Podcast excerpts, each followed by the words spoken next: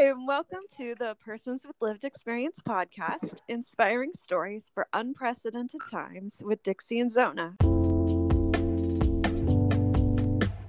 Then traffickers will go back to other criminal activity that law enforcement is better trained and, and equipped to to combat, like stealing cars or selling drugs. Mm-hmm. And not mm-hmm. that we want those other crimes to happen in our communities either, but I, I would sure rather have to look for a stolen car and go mm-hmm. through that painful experience than try to find my daughter who's yeah. been taken by a sex trafficking ring.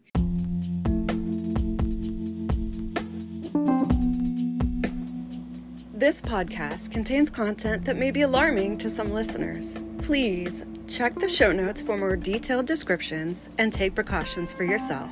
Thank you.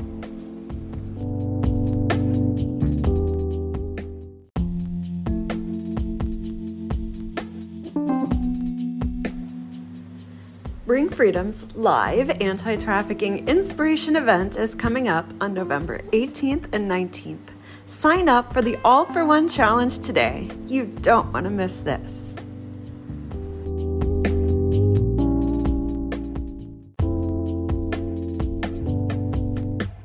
I'm Zona. I'm a writer, speaker, person with lived experience of human trafficking and homelessness and of course, a tiny house enthusiast and serial foodie.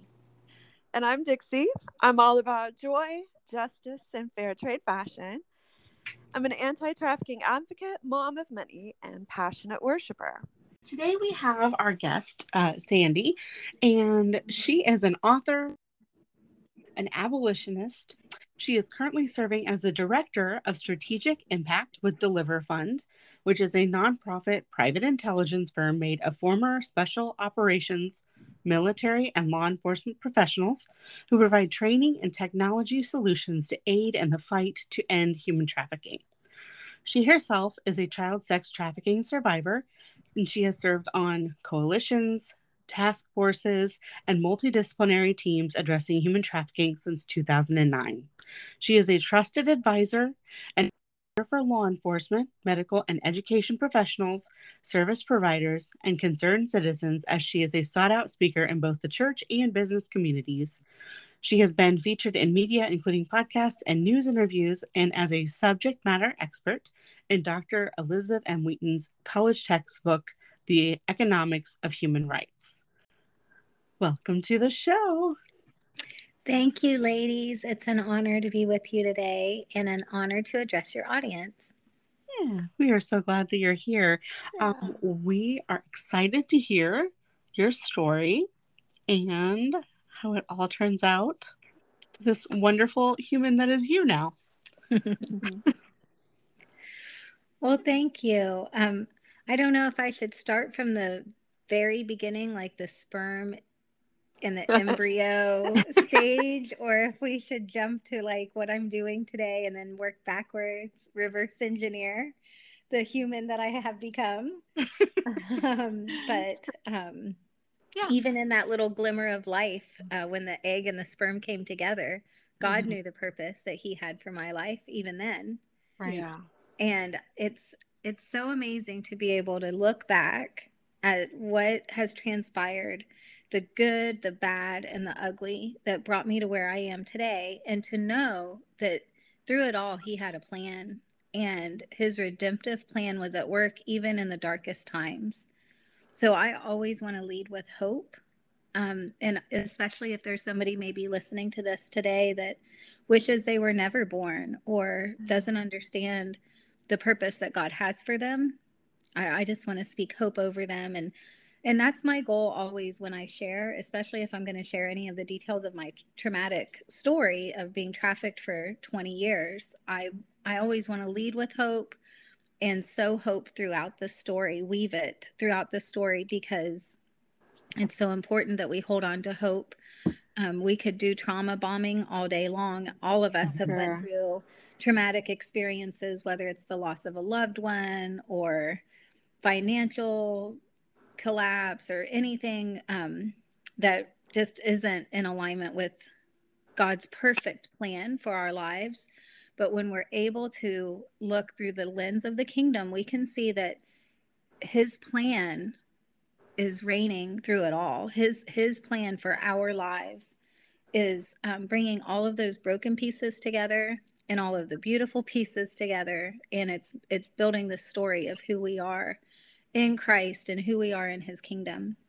Yeah. Um, okay. So if I'm going to tell my, you know, share my dirty laundry and tell some of, some of those um, negative experiences I've had, I would like to start um, when I entered what I refer to as the justice movement. So mm-hmm.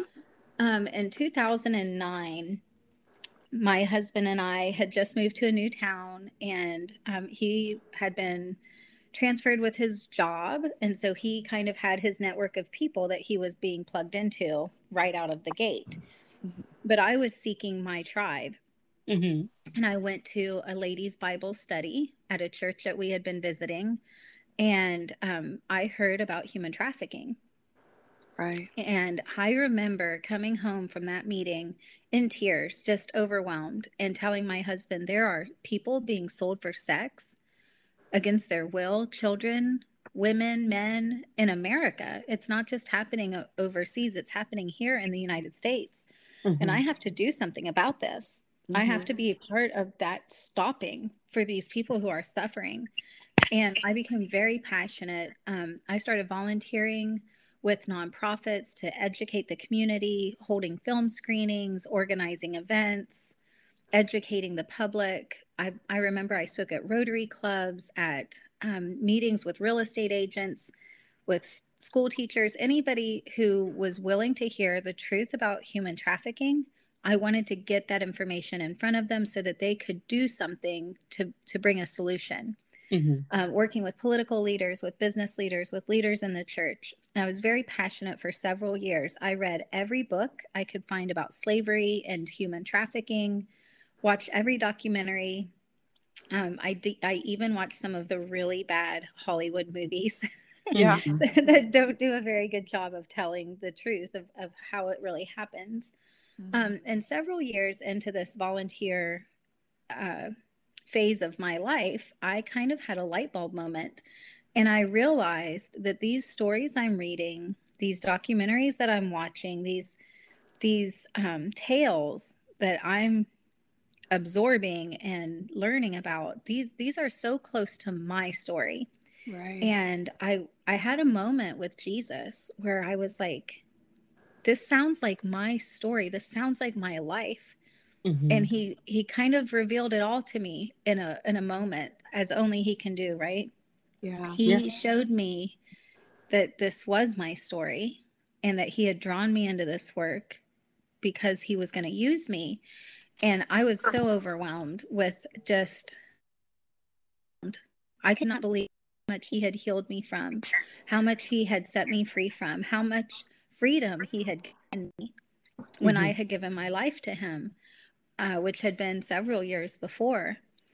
And he allowed me to see all of those broken pieces coming together and that he was there the whole time that he was there when I was a six year old child and my mother was being groomed by a pedophile businessman and he put me into that ring of of other wealthy pedophiles. Um, from six to 12 years old i was trafficked through country clubs and yacht clubs. Uh, we would go to big fancy parties dressed in fancy clothing. We lived in a suburban home in a very upscale community I lived right down the street from the junior high school, walked to and mm-hmm. from school on a daily basis, and often brought other little girls home with me to introduce them to the, the businessmen who were assaulting us um, because we were groomed to think that this was a normal part of life. This mm. was something that all, um, that's only special little girls, but that all men did. Um, when I was a, an adolescent, I started running away from home to escape that daily abuse. Mm-hmm. And I learned quickly on the streets that there are a ne- there's a never ending supply of men who are willing to take a child's innocence, mm-hmm. that they are they're actually seeking out vulnerable children so that they can sexually assault them or so that they can convince them to do something for money that they wouldn't have done unless they were in that desperate situation. Right. So when I was on the streets and sleeping under bridges, eating food out of trash cans, because that was a better option than the daily assault within the home, I was finding daily assault by this never ending string of men on the streets at 12, 13 years old. Mm. Um, my high school relationships, because I was so broken, because I was so damaged from all of the abuse I had experienced, all of my boyfriends in high school were in their 30s. They had done prison time, they had guns, they had drugs, and I was a, an easy target for them. I was somebody that was already groomed for that lifestyle. And when I was hanging out with them, if we ran out of drugs and money, I was already taught how to obtain those things. Mm-hmm. Um, so these men were taking advantage of me at 15, 16, 17 years old and using me as a tool to bring other girls into those situations. Mm-hmm. So when I decided I was going to break free from these really destructive cycles and I was going to take control of my life and I was going to go work in the strip club, make the money for myself and be in charge and have these limitations in my mind i thought i would be able to put limitations on the access that people would have to my body. I'm sorry. I really have to say the access men would have to my body. Right. Um, when i was in the strip clubs when i was involved in the the desperate situations on the streets and even as a child while there would be on occasion a woman involved with some of that abuse it was by and large driven by men and I learned in uh, the strip club industry that there is no safe place, especially for a, a, person like myself that had vulnerabilities. Those vulnerabilities were exploited every opportunity that the staff or the customers had. They would take advantage of my vulnerabilities. They would destroy any boundaries that I tried to uh, erect to protect myself. Mm-hmm. And it was always at a cost and it was always at, at a cost to me. Mm-hmm. even though i might be collecting money i didn't get to keep that money. Even though i might be collecting tips i didn't get to keep those tips and i didn't get to put any limits on the access that people had to my body. Um, by the time I was in my a young adult in my early 20s, I was so lost to the world of drugs and hopelessness and homelessness and absolutely desperate on the streets that I was trafficked by pimps that I don't even know their names and sold from one pimp to another for like the price you would pay for a used purse or a leather coat that you're selling on Craigslist or something like that.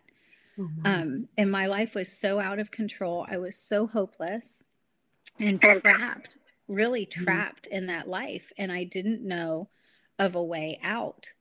And I had no desire to even try to get out of that world because I was so hopeless, because I was so filled with shame, because I was so desperate just to stay high, to keep the the words that were playing in my head silent um, yeah. about all of the life of abuse that I had experienced. And um, and I barely made it out of those situations. There were plenty of times in that darkness that I didn't just think I was going to die, but I wanted to die because I was so hopeless because I had been hurt by so many people and I had I had no example of love. I had no example of restoration or rehabilitation or freedom from from all of this pain mm-hmm. and um, in the midst of all of that i can look back now and as i was sharing earlier in in um, our time together i can look back now and i can see where the lord was even in the midst of those darkest hours yeah. and how he protected me how he sustained me and how his purpose for my life even though I was living far from it, uh, his purpose for my life was prevailing. Mm-hmm. So, um, fast forward to and.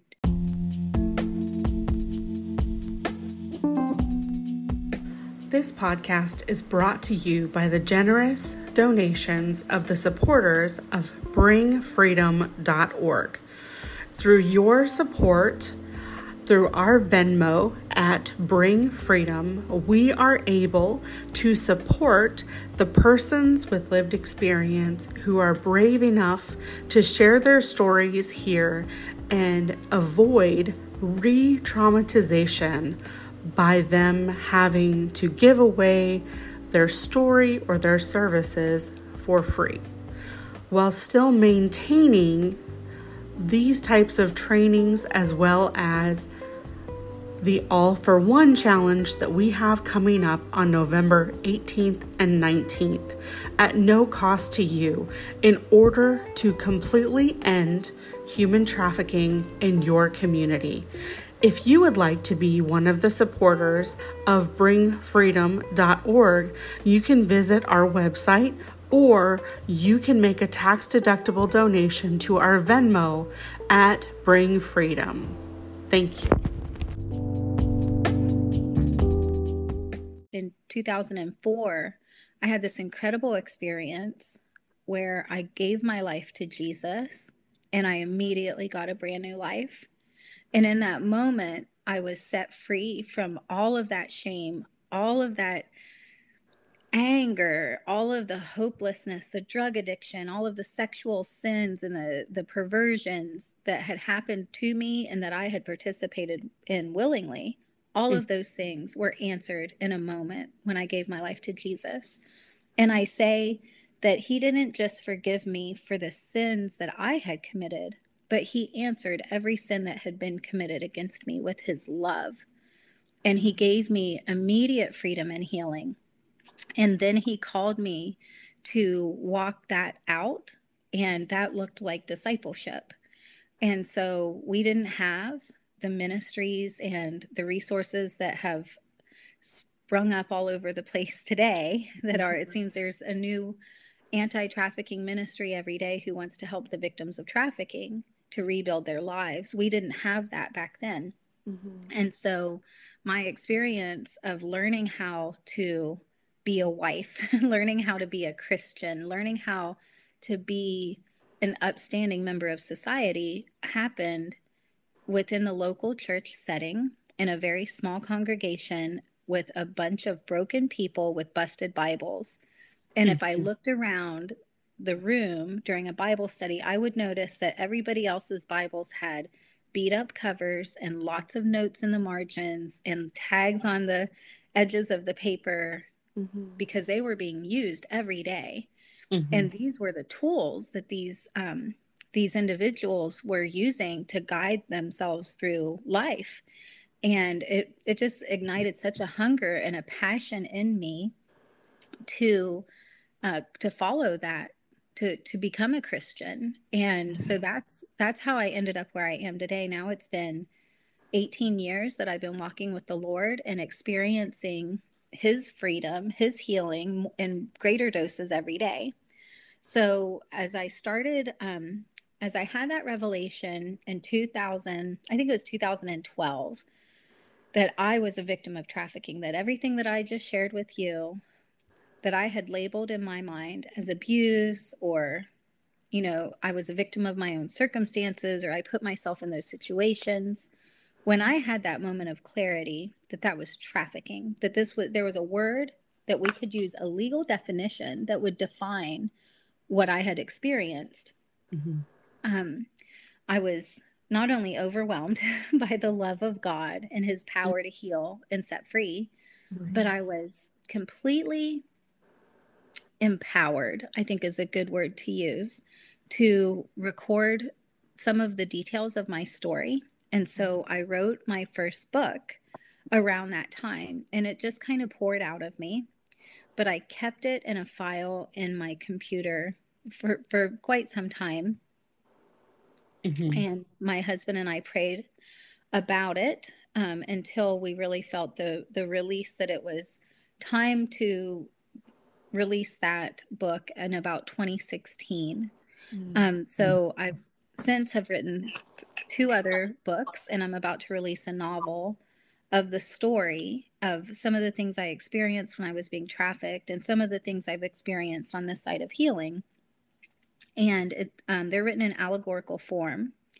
So I started telling my story as a survivor. I started working with other nonprofits to do some consulting and educate uh, the public, educate law enforcement, kind of like what you read in my bio. Mm-hmm. And in um, 2019, I came in contact with DeliverFund. And since I've been on this team, since I've joined this incredible organization, I really feel like my purpose is coming alive. Uh, we have measurable, scalable results in the work to end human trafficking and the impact that we're making using technology and innovation to solve the problem of human trafficking gives me so much hope and i think if this if this organization existed 30 years ago 40 years ago before i was ever victimized it probably would not have happened yeah so yeah. i know that we're solving the problem for those who are being trafficked today and mm-hmm. we're building a world where trafficking will not happen in the future. So I, I have a lot of hope because of the work that I'm doing today with this team. Yes, so good. Mm-hmm. Wow. That's such a break. So, how did you get connected to the team that you have? I'm not really sure how to answer that question. You know, I had um I had some information that I thought would be relevant to them and I reached out to my mentor who also was working in the anti-trafficking space at the time and I asked her if she knew anybody in the organization and she sent me the contact info for the the co-founder and at the time he was the executive vice president so I scheduled a meeting, and they were in Dallas, which I'm I'm in Dallas at this time, and um, and we we set up a meeting. So I went to the DeliverFund offices with copies of my books and just no idea what was about to happen. But I sat down with the the co-founder and executive vice president who just happened to be a Navy SEAL sniper in his mm. service to our nation. And um, mm-hmm. I sat down with him and his wife and told them a little bit about what I do and let them know if they ever needed anything. I was here in the Dallas area and happy to help them with any anything that they might need assistance with as a survivor. Mm-hmm. And um and I guess the rest is history. You know, it we had a really good connection and it made a lot of sense for them to bring me onto the team because they they needed that survivor support. The survivor that they were working with in a professional capacity at that time is an incredibly brilliant woman. Her name's Timea Nagy Payne and she's a survivor that's based in Canada. And Timea has developed um, an international school, an international educational portal for people to learn about trafficking, people who are in the anti money laundering field, people who are in uh, law enforcement or service provision or the hospitality industry. And so it's kind of like a Netflix for education about human trafficking that Timea has put together.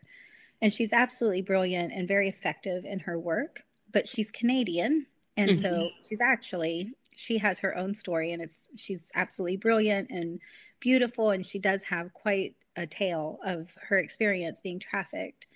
Um, but there were some challenges for deliver fund bringing her from canada to do law enforcement training. So they sure. they kind of paired me up with her and i took some training from her about you know i drank some of this kool-aid. And, and um and little did we know at the end of 2019 that in 2020 she wouldn't be able to get across the border to to bring training to the United States anyway. Right. And I mean nobody could have foreseen what was going to happen with the pandemic. Right. Um, but I I joined the team at the end of 2019 and every day that I've been partnered with this organization, I have been challenged, I have been called higher. Um, my mentors are former special operators. So our CEO is uh, he was a pararescueman in the Air Force, and that means he was the guy that jumps out of an airplane into mm-hmm. the freezing water to, to save someone who's drowning or repels into a cave to rescue someone who got stuck in that cave whose arm is wedged mm-hmm. um, in a cave and, and he rescues them and brings them out of that danger after his career in pararescue, he went into the CIA and he was one of the youngest leaders in the CIA in mm-hmm. overseas um, work and working with these Navy SEALs and CIA invested uh, intelligence experts and, and others from the NSA, um, Kara the Huntress on social media, is her mm-hmm. handle. And Kara Smith um, was in the NSA. She was also a SIGINT analyst in the Air Force. I'm just being able to work with people who have achieved that level of success, uh, mm-hmm. the highest level of success, and they have the highest level of training available for military or intelligence work. Um, and, and they're dedicating their lives, they're dedicating every ounce of their effort and focus and experience and intelligence to solving the problem of human trafficking.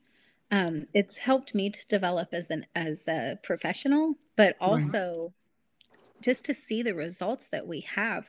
We're building technology solutions using brilliant minds from Sandia Labs and and people who design supercomputers and um, using computer learning to and and highly analytical methodologies to solve the problem of human trafficking by bringing law enforcement jurisdictions together mm-hmm. and breaking down those silos so that the communication can flow freely and so that we can target human traffickers and see their patterns and predict where they're going to to be looking for victims or taking their victims and we can solve the problem of human trafficking in a community by going directly after the trafficker. So we help law enforcement to um, to build target-centric investigations using the same kind of thought patterns, the same kind of methodologies that these special operators used overseas when they would be hunting down terrorists. Mm-hmm. So if you can imagine, a terrorist is has to make a plan and has to use technology to execute that plan. And that's how our special operators and intelligence professionals would prevent buildings from being blown up or right. attacks from happening on innocent people. So we're we're using that same kind of methodology to target we we train, equip and advise law enforcement to hunt, arrest and prosecute traffickers and and our our results are pretty good so far, we have a 100% prosecution rate. Every mm-hmm. time we've worked with law enforcement to, to do that, to hunt down, arrest, and prosecute a trafficker, the trafficker goes to prison where they mm-hmm. belong. Yeah. So the results are really good. Yeah. Mm-hmm. the, the trafficking victims that that trafficker was exploiting are not only recovered and they have an opportunity to build a new life, but the the possible victims the potential victims that the trafficker might be targeting or grooming are now free to live their life without mm-hmm. without being victimized and it's also because it's the trafficking is an illicit market so we have to think about it academically like how can we really change the marketplace and when we when we arrest those tra- when well we don't arrest the traffickers law enforcement arrests them but when we right. work with law enforcement to support those investigations and make sure the traffickers are arrested it raises the risk in the marketplace it's no longer a low risk high reward business decision mm-hmm. for a criminal to engage in right. now they say well i can't go to that town because they know what's up. right. those, mm-hmm. those, cops will arrest me if I bring my girls to that town. So they they look elsewhere um, to to do their dirty work.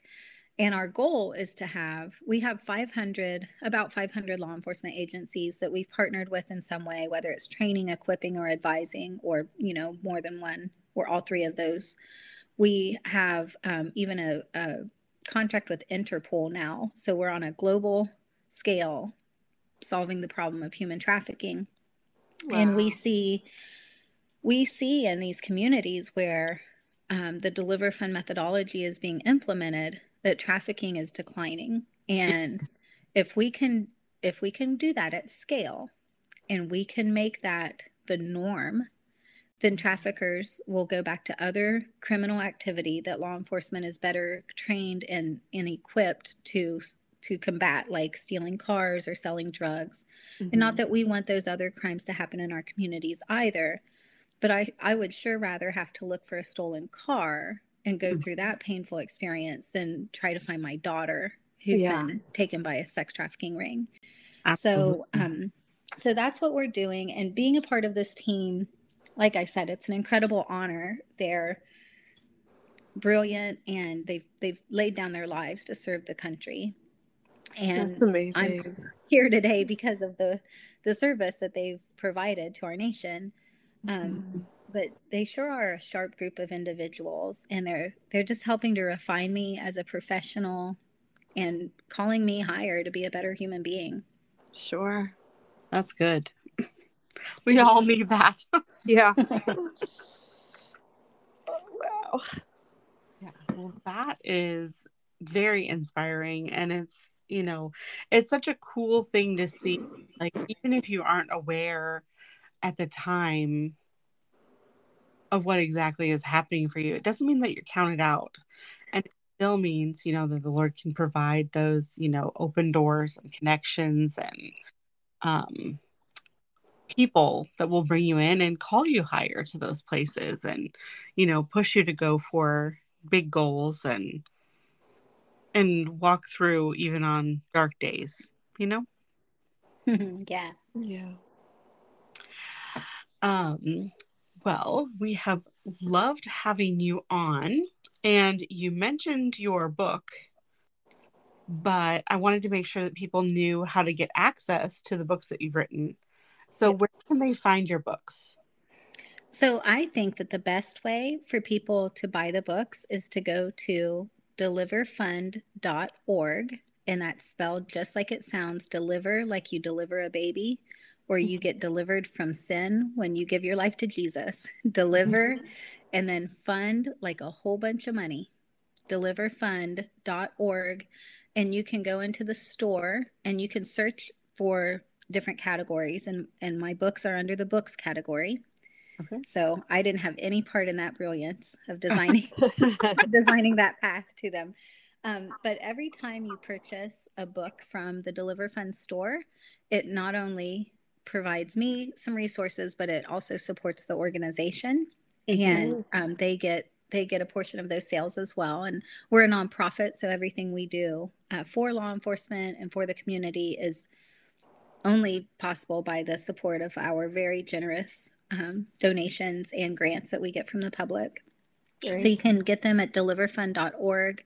Um, the books are called the Navi series, and we have the novel coming soon. Uh, we're still working the publishing details out, but it, it will be called Remember Navi. And the, the books are also available wherever you normally buy books on Amazon or Barnes and Noble, and at my website, authorsandystorm.com as well. Okay. Well, that's lovely. And um, just to, for clarity, if they do want to book you for a speaking engagement, they can find you at your website, author Sandy Storm. Yeah, authorsandystorm.com. Okay. Or through social media. I'm at author Sandy Storm on, I guess, everything but TikTok. I'm a little old for TikTok, y'all. But but I'm at, um, you can get me at my email, sandy.storm at deliverfund.org as well. Perfect. Wonderful. Yeah. I think that's really great. It has been lovely. Thank you, ladies. Everything out. that sounds great. All right. Thank you, Sandy. Yeah, thank you. God bless you, ladies. Join us for the 10th annual Dressember Style Challenge. Advocacy is better together, and we would love to have you on Team Bring Freedom.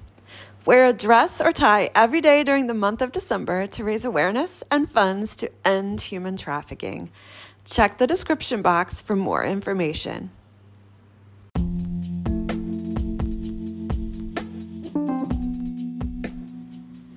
Thanks for joining us today.